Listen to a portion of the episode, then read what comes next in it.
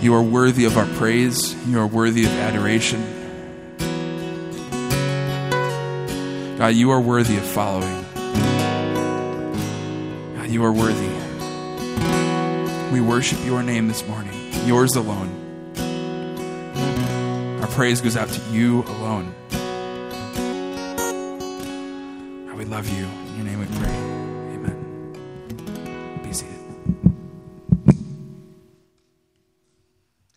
Good morning. My name is Betsy, and I have some exciting news. Um, so, about 30 years ago, six couples met at an apartment determined to pray and to, to learn more about God and to pray. Out of that um, prayer group, our church was formed. And it's been 30 years, 1989, um, the church called its first pastor. And we are celebrating all the things that God has done, his faithfulness to this church, and remembering um, stories from that time, from the beginning. Um, we're interviewing some of those founding people in that prayer group and putting together um, stories and testimonies. So, June 23rd is the day.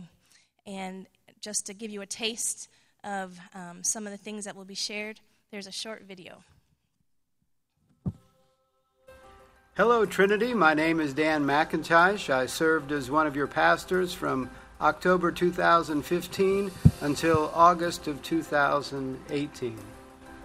I'm thankful for this opportunity to wish all of you at TCC a very happy 30th anniversary. We're back in Southern California, and it's wonderful to be around our children and growing number of grandchildren. We just welcomed number five to the family a couple of weeks ago. That's why we left Trinity to be near them, and uh, we couldn't be happier. And yet, I didn't realize how much I had grown to love all of you until we left. I miss you and you will always hold a special place in my heart. Again, I want to wish you a happy anniversary. I know there have been many ups and downs over the past 30 years. Some of you have been there for all of them. But I believe that Trinity stands as a testimony to the faithfulness of God to his people. And I'm praying for 30 more years of making gospel centered disciples of Jesus Christ who love God and live for others in community.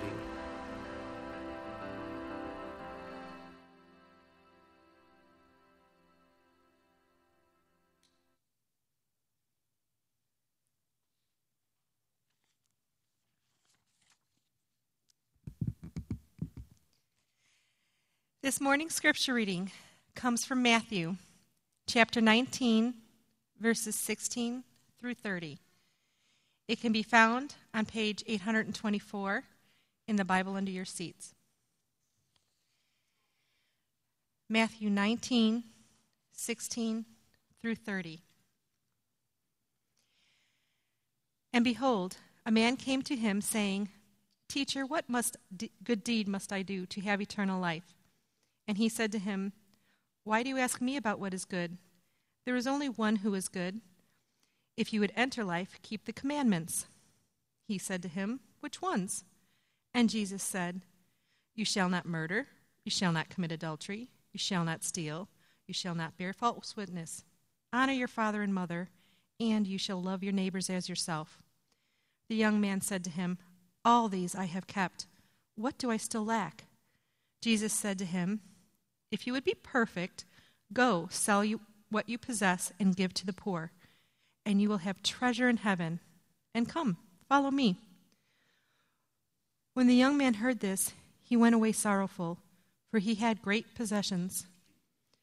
And Jesus said to his disciples, Truly, I say to you, only with difficulty will a rich person enter the kingdom of heaven. Again, I tell you, it is easier for a camel to go through the eye of a needle than for a rich person to enter the kingdom of God. When the disciples heard this, they were greatly astonished, saying, Who then can be saved? But Jesus looked at them and said, With man this is impossible, but with God all things are possible. Then Peter said, said in reply, See, I, we have left everything and followed you. What then will we have? Jesus said to them, Truly I say to you, in the new world, when the Son of Man will sit on his glorious throne, you who have followed me will also sit on twelve thrones, judging the twelve tribes of Israel. And everyone who has left houses, or brothers, or sisters, or father, or mother, or children, or lands, for my name's sake, will receive a hundredfold and will inherit eternal life. But many who are first will be last, and the last first. This is the word of God.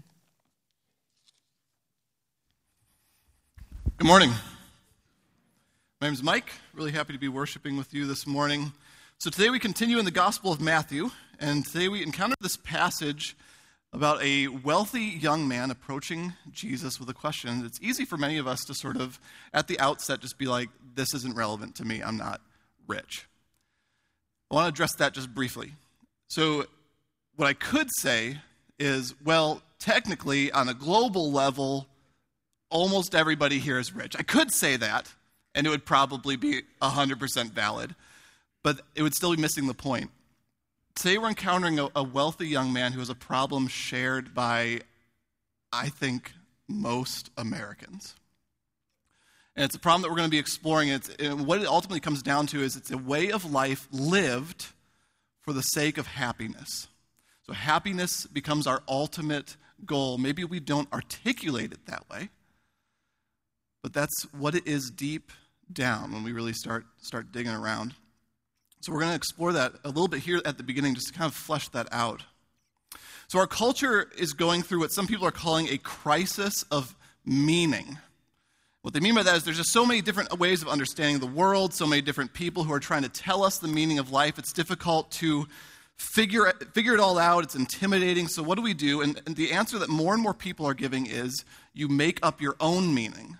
You, you sort of assert your own meaning onto the world around you, make up your own purpose. I was watching a, a concert on YouTube. I'm a fan of the band Bon Iver, and I was watching a concert at the, uh, the Eaux Claires Festival from a few years ago. And at one point, Justin Vernon, who's the front man, he stopped in the concert and, and kind of out of nowhere, he begins to, to address the, the crowd about you know, issues of metaphysics. And he says, Guys, I don't think there's anything but us. He says, I, have done a lot of research, I've done a lot of thinking. I don't think there's anything but us and the meaning we make. And so we all need to make our own meaning, and, and we'll, find, we'll find happiness or we'll find wholeness or whatever. And the crowd started applauding.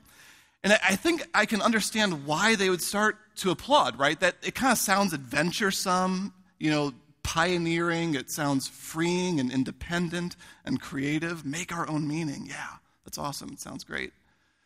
The problem is the way that it's actually playing out in our culture is not so great. We're in what, what can only really be described as a psychological crisis. We are psychologically coming apart at the seams. And the reason why is because when there is nothing beyond us, when there's nothing transcendent anymore, whatever meaning we make for ourselves isn't that meaningful whatever meaning we make for ourselves isn't actually that meaningful. So uh, I, I ran to a funny illustration of this. There's a podcast called Harry Potter and the Sacred Text. In, in it, too, I mean, I, I know it's all good fun. I don't think that they actually are taking themselves that seriously. But in this podcast, two co hosts come to the Harry Potter series to try to draw out spiritual insights and life goals. In other words, they, they, they literally say, in the age when we're all making our own meaning, we've decided to make ours using J.K. Rowling. And, and again, I think the podcast is tongue in cheek, it, it, it's good fun, but it might be really good fun for them. But for most people, this crisis of meaning is very real and it's shaking us. We're living mainly for ourselves, and and as a result, we're actually starting to crack down. Depression is on the rise, suicide is on the rise, life expectancy has gone down for the first time in years. Those are stats I've mentioned before. And all of this is linked, at least in part, to this quiet psychological crisis of the West. Where are we going to find meaning in life? Many people are addressing the question by not addressing it at all. They're saying, well, instead of finding meaning, I'm going to just say there is none. And so instead, I'm going to live for happiness. And this may not be such good news either. There's an article I, I ran into. The title is There's More to Life Than Being Happy by Emily Esfahani Smith. And she reports on some, some research that was completed in 2013. Basically, a group of researchers got together and they did this massive survey. And what they asked people was whether they consider themselves, their, their lives happy, or whether they consider their lives meaningful, or both. And this is where things got fascinating. It turns out that there were many people who said they were living a happy life. There were a few people who said they were living a meaningful life, and very few of those people said both. There was, there was next to no crossover. Why is that significant? Here's why. It turns out that leading a happy life and, and a meaningful life, they're often mutually exclusive. When you live a happy life, what you're living for is to, to, to live a life that is easy, that you're, you're, in good physical health, you're able to buy the things that you need, you want. There's, there's not a lot of stress or worry. It's about sort of feeling good. Then you've got a meaningful life, and what a meaningful life is about is about living for a purpose. There's some overarching goal that you're going for. And, and, and what the research found is that the lifestyle necessary to live a happy life is very different from the lifestyle necessary to live a meaningful life. So the research explained the, the reason for that. Basically, what the researchers found, they dug a little bit more into the people that were, were doing the survey with to get into their life habits and how they related to people and how they spent their money. I mean, it became this really in-depth sort of sort of project. And what they found is that the people who reported leading a happy life, the researchers ended up calling them the takers. After they had worked through all their life habits, their lifestyle, their spending habits, they called them the takers. That those pursuing a happy life, they led a life that in general involved them sort of taking. So here's a quote from the, from the article I was reporting on this Happiness is about drive reduction so, in other words, if you have a need or a desire like hunger, you satisfy it, and that makes you happy. People become happy, in other words, when they get what they want on a large scale. So, the people who reported being overall happy, that's kind of how they live, drive reduction. But the folks who reported living meaningful lives, the researchers ended up calling them the givers. Because when you're living for a meaning beyond yourself, what you end up doing is you will sacrifice for that thing, and you will sacrifice your happiness for that thing, because that thing is more important than you. And so you begin to live this life where you are laying yourself down for the sake of the meaning you're living for. You become not a taker, but a giver. So let's bring this all together. Most Americans are starved for meaning, starved for purpose. And most Americans are generally happy. And happiness and meaning are sort of pulling at either end of us. And, the, and, and what's happening is there's this slow burning crisis that's starting because we don't know what we should be living for. And even if we found it, we're not sure we would sacrifice to get it. We don't know what we're living for. And even if we found it, we're not sure we'd be willing to sacrifice in order to get it. Today's passage is about a wealthy young man in the first century in Judea, but his problem is the 21st century American problem. He's a man looking for something to live for other than himself, but when he finds it, he doesn't have the courage to live for it. Jesus is going to tell us that humanity's purpose is to give ourselves away for the kingdom of God. And we're going to encounter two hard truths, then at, the tail end, there's one motivating promise in the passage. So, the first hard truth of the passage is that we can't have the kingdom and have it all. So, let's reread verses 16 to 22. And behold, a, a man came to, to Jesus saying, Teacher, what, what good deed must I do to have eternal life? And Jesus said to him, Why do you ask me about what is good? There's only one who is good. If you enter life, keep the commandments. He said to him, Which ones? And Jesus said, shall not murder, shall not commit adultery, shall not steal or bear false witness, honor your mother and father, and love your neighbor as yourself. The young man said to him, All these I, have kept. What do I still lack? Jesus said to him, If you would be perfect or whole, The, the word in the Greek means sort of whole or complete. So if you would be complete, go sell what you possess and give to the poor, and you will have treasure in heaven, and come follow me. And when the young man heard this, he went away sorrowful because he had great possessions. So, here in the passage, this man approaches Jesus, and we're, we're told a couple details about him. He's not named. Instead, we're literally just told he's, he's this young man, this young, wealthy man. He's well off. In Luke's account, the same story shows up in another one of the Gospels, in the Gospel of Luke. And Luke records that he was a, a, ruler, quote unquote, which basically means he was a leader in the local synagogues, the local Jewish place of worship. This guy was a leader there.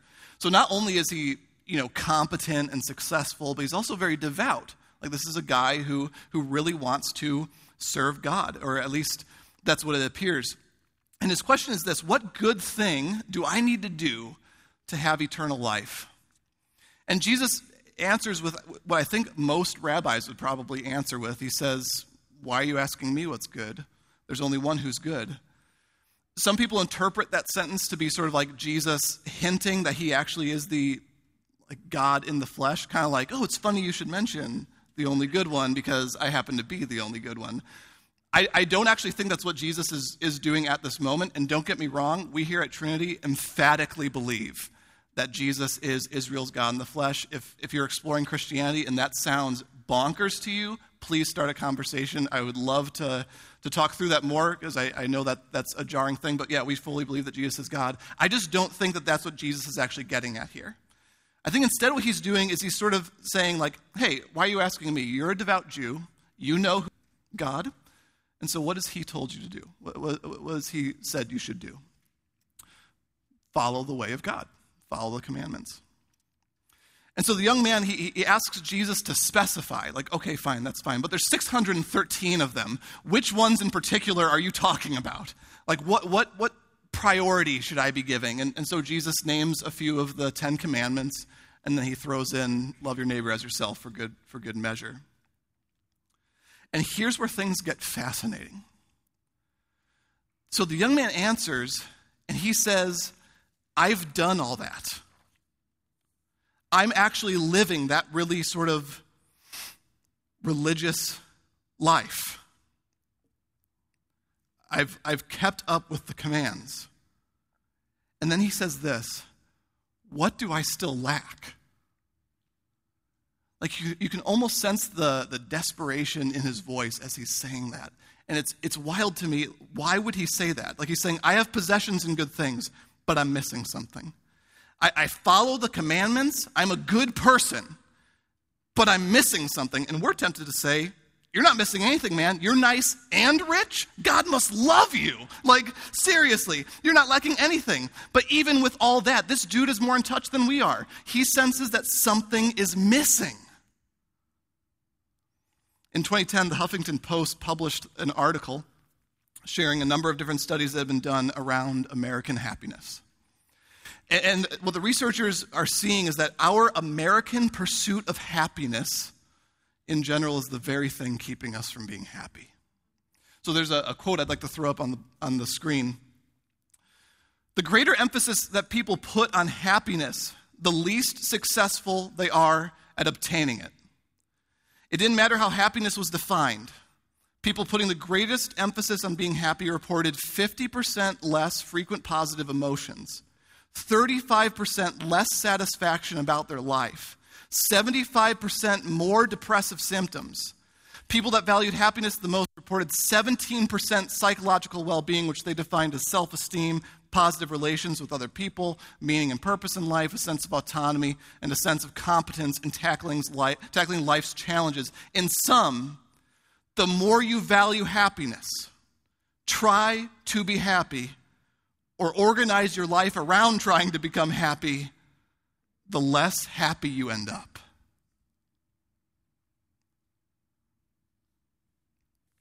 We in the States, we want to have it all, we want to be happy. But what if the way to true happiness is by living for a goal other than happiness? What if our search for happiness and having it all is actually robbing us not only of meaning, but actually of happiness itself? What if Jesus is calling us to recover the true meaning of being human and we are passing up on it because we're too distracted? We're trying to have it all and we are losing everything. And the reason why is because we're losing touch with our purpose. And that's exactly where Jesus leads the conversation.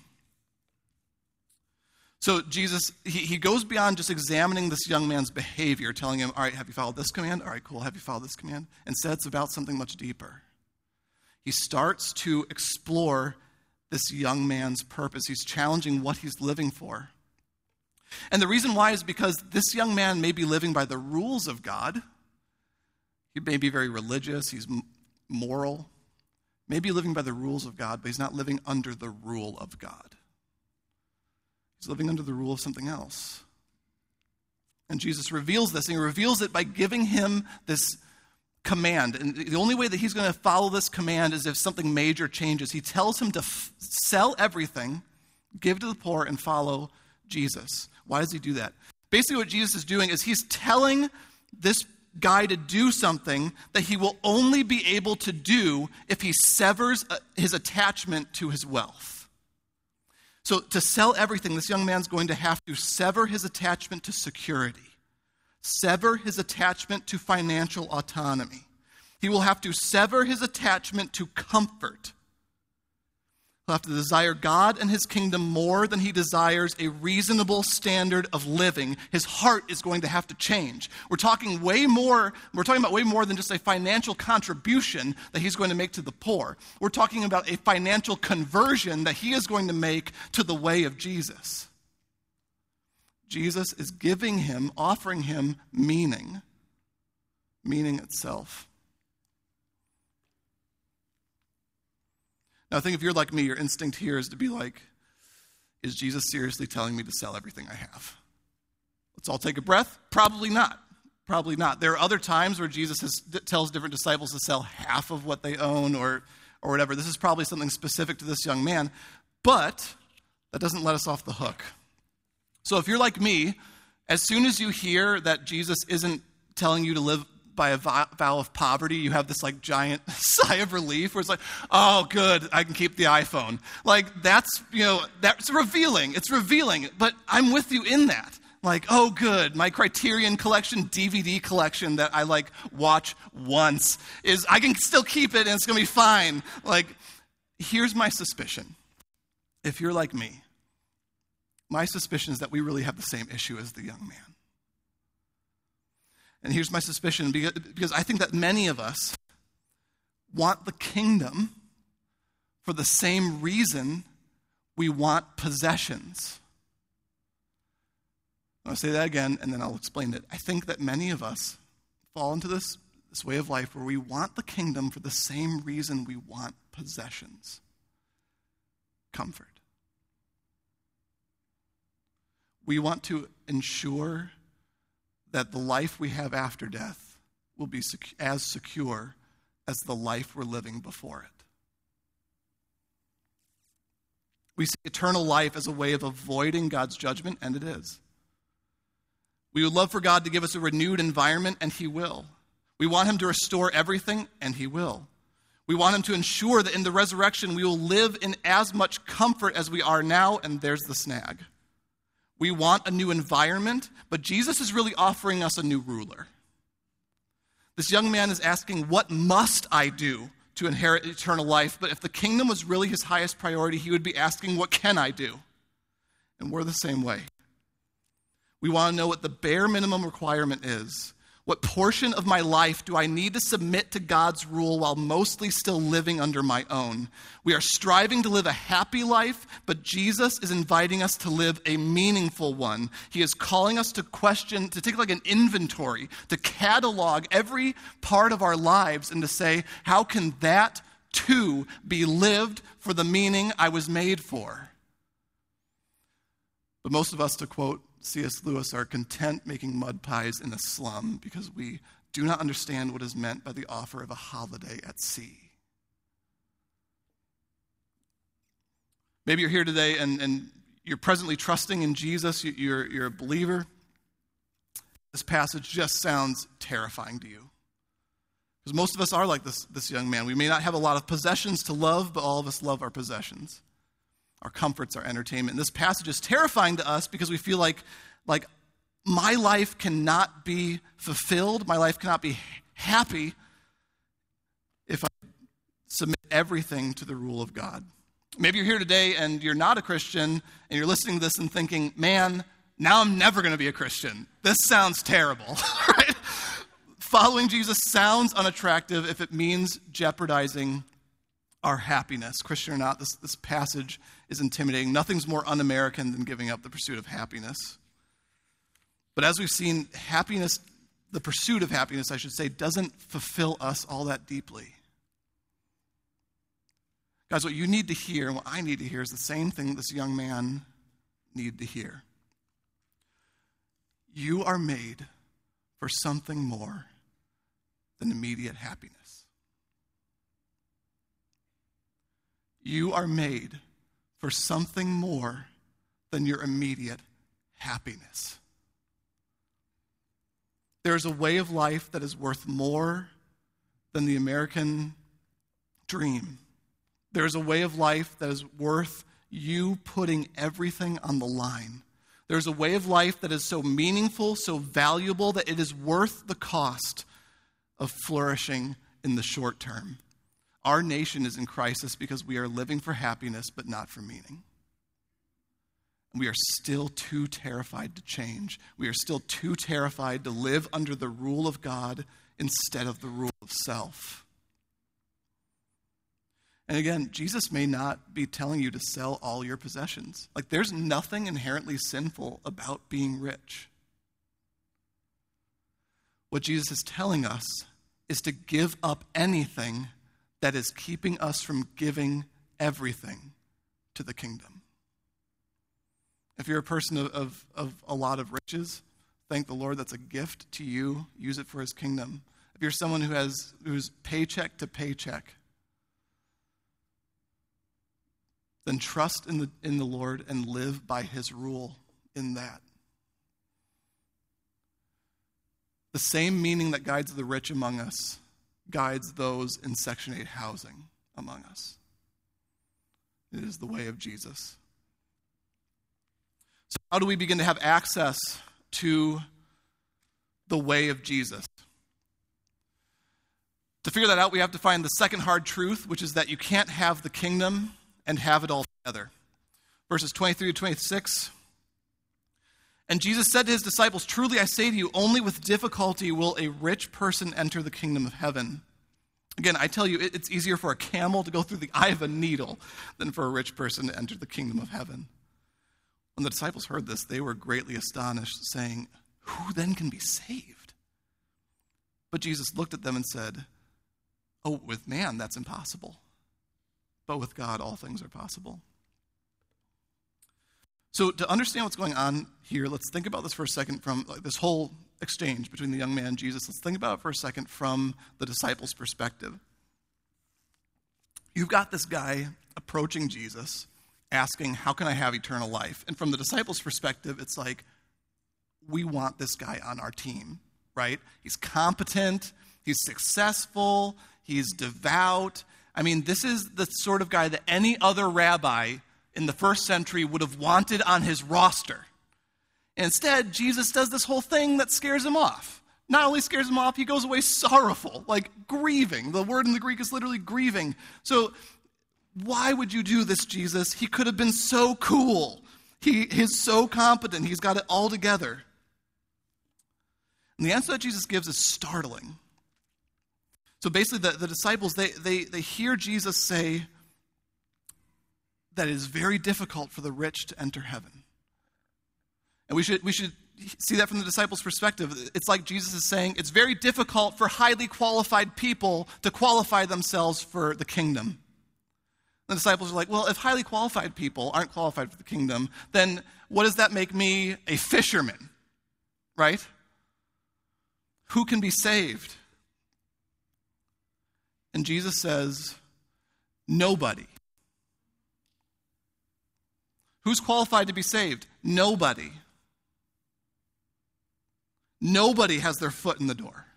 Nobody has a spiritual advantage over anybody else. How, and like our impulse is to be like, how could that be? I'm a good person, right? Doesn't God care that I'm a good person?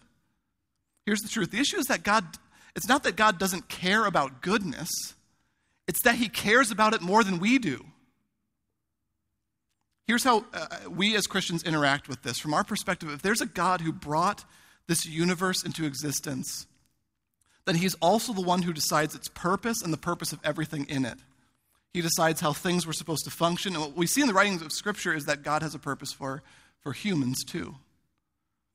Humans were meant to be these ambassadors of the, of the king to the world that he created. We were supposed to rule the world in partnership with God. And wherever we would go, we would be communicating something by our lifestyle about the goodness and glory and beauty of the God who made us. That's what human life was meant to be. Being human was meant to be a very noble thing, and it still is.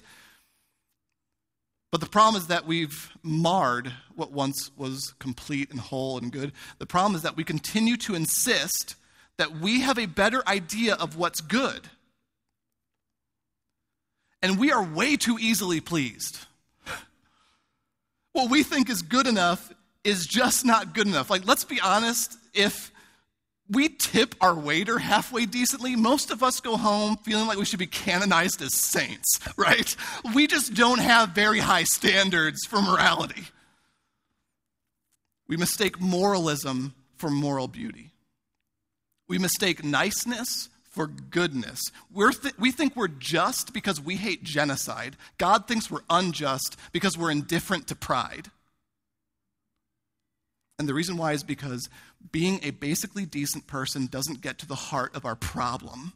It doesn't return us to that originally human way of life where everything we do is shouting to the cosmos, God is good. And He is creative and glorious and beautiful and all that other stuff. Every moment of our lives, from our meals to our work to our friendships to the way we lay our head down on the pillow at night, was meant to communicate that.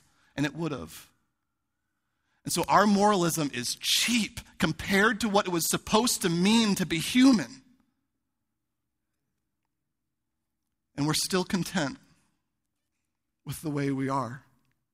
Our problem has to do with our whole life direction. Just like we saw in the last section, becoming the person we're meant to be means so much more than just like checking off a good deed for the day so we can treat ourselves without feeling guilty. Becoming the person we're meant to be has to do with, first and foremost, restoring our relationship with our Maker. We want to rule ourselves. We want to find good and evil on our own terms. And the more we do that, the further and further we're getting from the way God designed human life to operate. So D- Jesus didn't come to just help us become nice people. He came to restore us to our deepest purpose. And part of that is a kind of moral beauty, absolutely. But that's not, it's not moralism. He came to, to invite us to participate in the life of God. So, in order for that to happen, every facet of our lives has to be brought back under the rule of God. Anything left under the rule of self will just continue to disintegrate.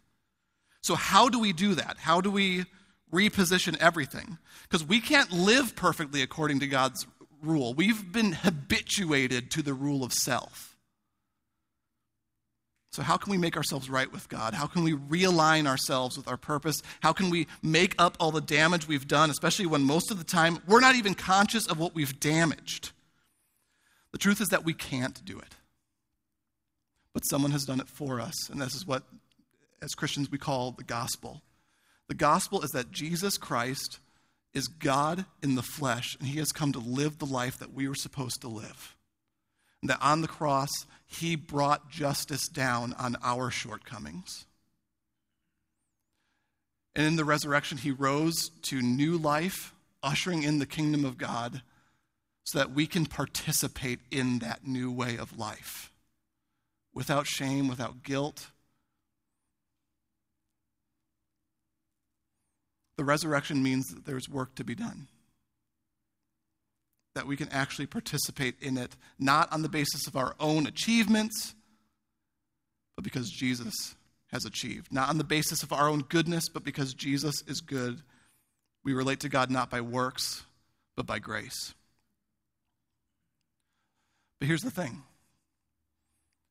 in order to receive this, we have to acknowledge something that most of us are pretty out of touch with, and that's our weakness. In order to find hope in Jesus, we have to lose hope in ourselves. But when that happens, when we accept that we are incapable of starting fresh with God, incapable of making up what's wrong, then we're finally at this place where we're like willing to receive forgiveness and to start fresh on different terms. What's impossible with God is possible, or what's impossible with man is possible with God. But we have to come to acknowledge that we do not have it all together. So, those are our two hard truths. We can't have the kingdom and try to have it all, and we can't have the kingdom and try to have it all together. So, now for the motivating promise we gain more in Christ than we give up for the kingdom. Verses 27 to 30. Then Peter said in reply, See, we've left everything and followed you. What then will we have? Jesus said to him, Truly I say to you, in the new world, when the Son of Man will sit on his glorious throne, you have followed me, will also sit on 12 thrones, judging the 12 tribes of Israel. And everyone who has left houses or brothers or sisters or, or father or mother or children or lands for my name's sake will receive a hundredfold and will inherit eternal life. But many who are first will be last, and the last first. So I'm not going to address that last verse because that's next Sunday. So I'm just going to you know, talk through 20, 27, 29. Basically, what we've got here is Peter's been listening to this whole exchange. He heard what Jesus said to the, the young man that if he sells his possession, he'll have treasure in heaven. He's been listening to this whole thing go on. And he, he's, he's started to mull over that, that treasure in heaven part. And that by giving up what we have here on an emotional or like realist level, we get all the treasure of heaven. So P- Peter puts two and two together and he's like, hey, we've left everything. We've put our lives on hold to follow you. So what does that mean for us? What do we get? And like our instinct is to be like, man, Peter, you are just so self interested. Disgusting. I, that would never occur to me to ask. And we, so we expect Jesus to say something like that. We expect Jesus to be like, you should follow me if you didn't get anything from it. But Jesus doesn't do that because he likes messing with us. No, it's because he's like, he's in touch with truth and we're not. Sometimes he likes to mess with us, though. He's in touch with truth, we're not. That's the real thing. So what he says is that, that Peter isn't wrong to be thinking that way. Like, we do this thing where we try to be holier than God.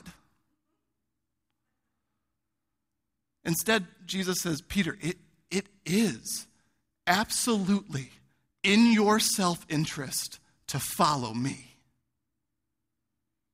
It is absolutely in your self interest to follow me. There are so, there's so much good that comes from following me that you wouldn't even have access to if you spent your life in the pursuit of happiness.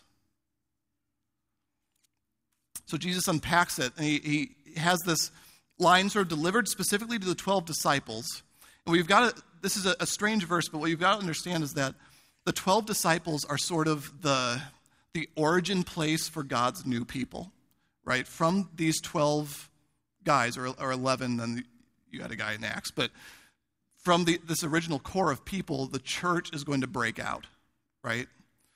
And so Jesus talks about the 12 as being these like representatives for all of God's people, for the, the true people of God, and that they will act as judges for the, the nation of Israel. What we're supposed to see there is that God's true people are going to hold the would be people of God to account and the 12 will be at the head of that. That's something that's developed in more detail elsewhere in Scripture, so I'm not going to spend a ton of time there. But then he expands it beyond just the apostles, and he starts talking about all of us, and he says th- this line that everyone who has left houses or brothers or sisters or fathers or mother or children or lands for my name's sake will receive a hundredfold and will inherit eternal life. So, at the beginning of the sermon, I talked about that study that showed that happy lifestyles are often not meaningful ones. And the reason why is because meaningful lifestyles are lived very differently than, than happy lifestyles. So, you remember the takers and givers thing, right? As we follow Jesus, as we follow our meaning in life, the true meaning of life, our way of life is going to diverge dramatic, or it should diverge dramatically from many of those around us. Some of us will face rejection, social rejection, or something more serious. That reality is only getting, getting more intense. We'll have to part ways with our comfortable way of life we will not be able to bend our lives toward having it all because we will be instead ruled by God living for his kingdom. And so, if we really want to experience what it's like to live a truly human life, to live our purpose, we're going to have to view money differently, our time differently, our resources differently, our relationships differently.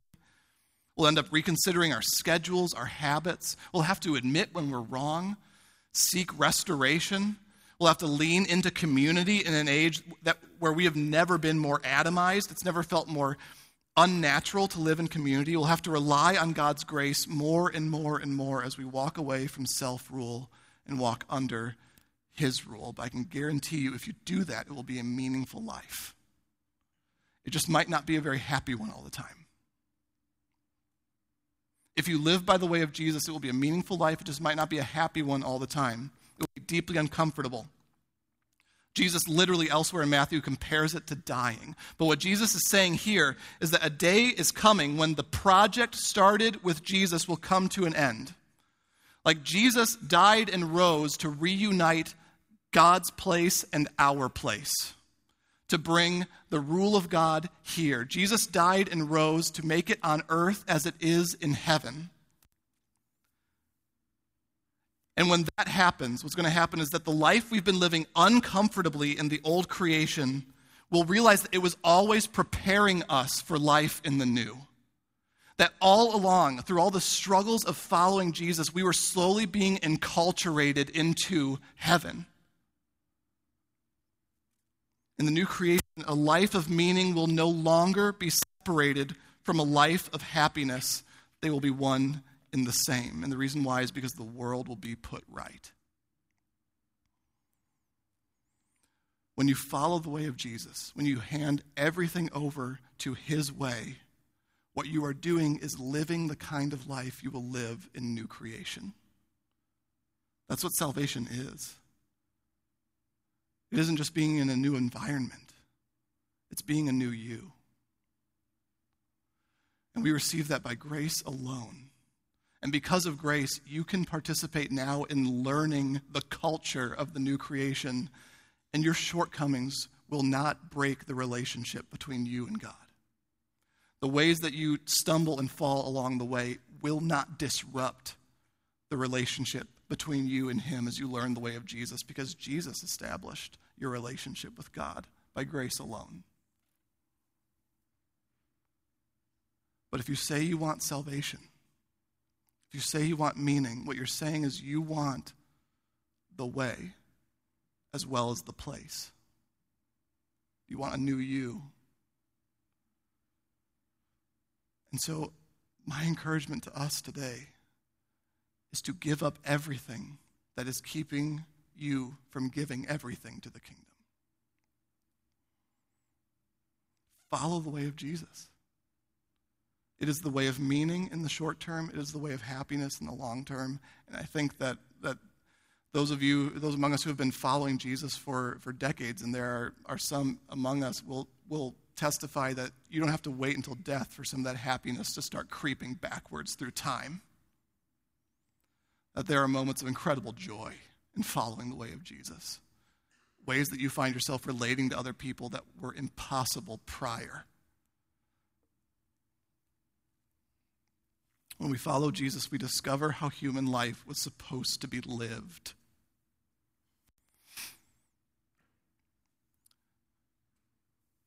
So I hope that we follow Jesus at, our, at, at, any cost. It's for our good, God's glory, and the life of the world. And I'll leave us with this, this thought from earlier in the, in the book of Matthew. Jesus says that those who try to find their lives will lose them. There's a lot of people trying to find their lives right now. Most of us are. Those who try to find their life will lose it. Those who try to keep it will lose it. But those who lose their lives for the sake of Christ will find them. Let's pray. Lord Jesus, we thank you for your grace. Passages like this can leave us feeling a lot of shame, and I, I hope that by your Spirit you'll prevent that among us. But instead, we will we would capture a vision of, of the sort of life that you made us for. I pray, Lord, that we would begin to follow it now. That we would begin to confess sin to one another. That we would bear each other's burdens that we would be a community that hates what is evil and loves what is good. A community where, where those who are still sort of exploring you can belong and yet be constantly invited and challenged in a very healthy way to believe. I pray, Lord, that you would bring us together even deeper than, than you already have, and you're doing much toward bringing us together as a community. I pray that you would continue that work. And that when we, when we are with each other and seeing each other's lives, we would realize that we are seeing the way things will be when you put all things right. At least a glimpse of it. We would live lives that require us to seek for grace. Pray that we live lives that require grace. We love you, Lord, and I pray that we would be the sorts of people who put everything at risk for the sake of the kingdom. I thank you for all the things that you're doing in our midst. I've just seen so many of, our folks sharing all things in common, using their resources and their wealth for the sake of, of your people. It's a beautiful thing and rare. So continue the work, Lord. We love you. Amen.